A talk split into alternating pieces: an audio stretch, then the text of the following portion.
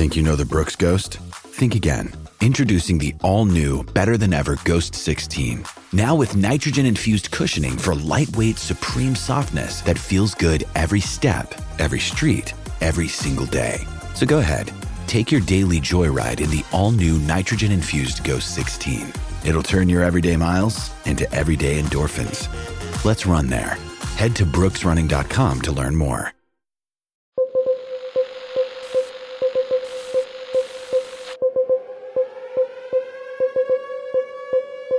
It's November 4th, 2022, and this is your DSR Daily Brief. I'm Grant Haver.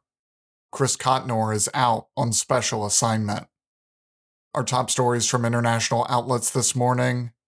The JoongAng Daily is reporting that defense chiefs from South Korea and the United States announced yesterday that U.S. strategic assets will be continuously deployed to the Korean Peninsula as they warned North Korean leader Kim Jong un his regime would end if he used nuclear weapons against Seoul or Tokyo. Speaking at a joint press conference at the Pentagon after the 54th Security Consultative meeting between the Allies, South Korean Defense Minister Lee Jong Sup said he and U.S. Secretary of Defense Lloyd Austin promised to employ U.S. strategic assets to a level equivalent to constant deployment by increasing the frequency and intensity of strategic asset deployment in and around the Korean Peninsula. The U.S. Defense Secretary also warned in a joint communique issued after the Security Consultative meeting that any nuclear attack against the United States or its allies and partners, including the use of non strategic nuclear weapons, is unacceptable and will result in the end of the Kim regime. Imran Khan, the former Prime Minister of Pakistan, has sustained a bullet injury in his leg after a gunman opened fire at a rally in the country's east. The cricketer turned politician who was leading a protest march demanding snap elections, was out of danger and taken to a hospital in Lahore for treatment. An official with Khan's Pakistan Tehreek-e-Insaf party confirmed to Al Jazeera. A total of 14 people were wounded in the incident, according to doctors, while one of Khan's supporters died after sustaining bullet wounds. Meanwhile, Prime Minister Shehbaz Sharif issued a statement condemning the incident and asking authorities to immediately launch an investigation. The Moscow Times, a liberal Russian newspaper, is reporting that Ukrainian President Volodymyr Zelensky accused Russia of energy terrorism yesterday night after renewed strikes on the country's energy infrastructure left some 4.5 million people without power. Russian strikes over the past month have destroyed around a third of the country's power stations.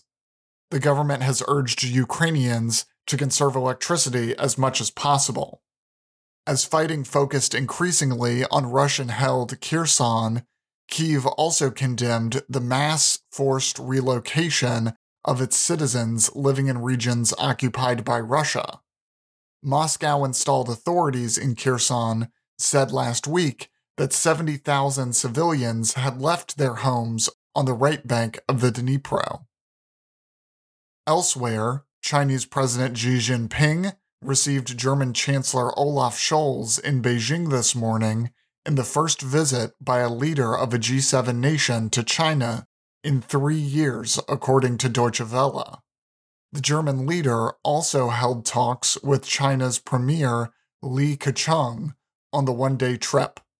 The visit comes shortly after Scholz, despite objections from many in his cabinet and ruling coalition, pushed through a controversial deal to allow Chinese state owned shipping company COSCO to buy a minority 24.9% stake in one of Hamburg's port terminals. Scholz had vowed to discuss difficult issues with Chinese leaders, including the status of Taiwan human rights in Xinjiang, and the war in Ukraine. Israel's Haaretz reports that Likud leader Benjamin Netanyahu and his right wing allies won a decisive majority in Israel's election, a final vote count yesterday shows. Left wing party Meretz was just a few thousand votes short of making it into the next Knesset, ending a three decade long era of political representation. Outgoing Prime Minister Yair Lapid called Likud's Benjamin Netanyahu yesterday to congratulate him on his election victory. Israel is above politics, Lapid said, adding that he is prepared for an orderly transition of power. See the full makeup of the next Knesset by clicking the link in the show notes. Reuters is reporting that yesterday, Colombia's Congress approved a tax reform bill that will raise an additional $4 billion annually for the next four years, in part through increased duties on oil and coal. The new law, which is the centerpiece of new President Gustavo Petro's economic policies, seeks to fund social projects and put the country's public finances in order. But it has also been heavily criticized by business lobbies who argue that the levies on the country's top exports will discourage investment, while uncertainty over the bill has contributed to a steep decline in the peso, with the currency hitting a historic low earlier in the day. In addition to duties of up to 10% on coal and up to 15% on crude oil when prices go above a certain level, the law will impose higher taxes on people who earn more than 10 million pesos about $2,000 per month, as well as on single use plastics, sugary drinks, and ultra processed foods. FIFA has written to all 32 teams competing at the World Cup, telling them to, quote, now focus on the football, following a controversial build up. The BBC reports that peaceful protests have been planned by some players. The letter, signed by FIFA President Gianni Infantino and Secretary General Fatma Samoura, and seen by the BBC, reads, quote, we know football does not live in a vacuum, and we are equally aware that there are many challenges and difficulties of a political nature all around the world. But please do not allow football to be dragged into every ideological or political battle that exists. It adds At FIFA, we try to respect all opinions and beliefs without handing out moral lessons to the rest of the world. No one people or culture or nation is better than any other. This principle is the very foundation stone of mutual respect and non discrimination.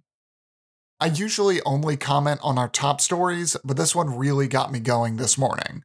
Of course, FIFA shouldn't be handing out moral lessons, as they are one of the most corrupt institutions in the world. And the whole reason we have a World Cup in Qatar is because of bribery. However, athletes should use their platform to stand up for their beliefs. When are we going to talk about human rights in Qatar, if not when the world's largest spotlight is on them? In lighter news, we have an unbelievable story from California. UPI reports that a bear paid a visit to a cafe and was caught on camera stealing cookies before being ejected by police. An employee at the Nestle Toll House Cafe by Chip at Heavenly Village in South Lake Tahoe captured photos and videos when a bear barged into the business about 7 p.m. Wednesday. The bear climbed onto a counter and ate some cookies while employees waited for police to arrive.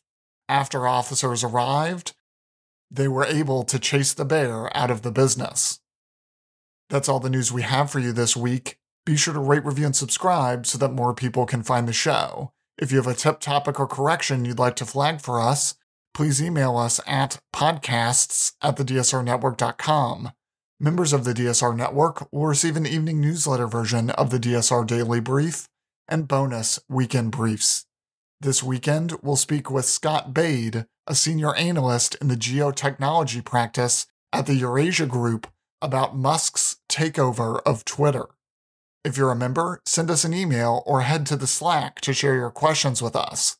If you aren't a member, go to thedsrnetwork.com and become a member to make sure you never miss any of our analysis. If you want more in depth discussion of these issues, be sure to follow the links in the show notes to read our sources and tune into our sister podcasts on the DSR network. Stay safe and stay tuned to the DSR Daily Brief.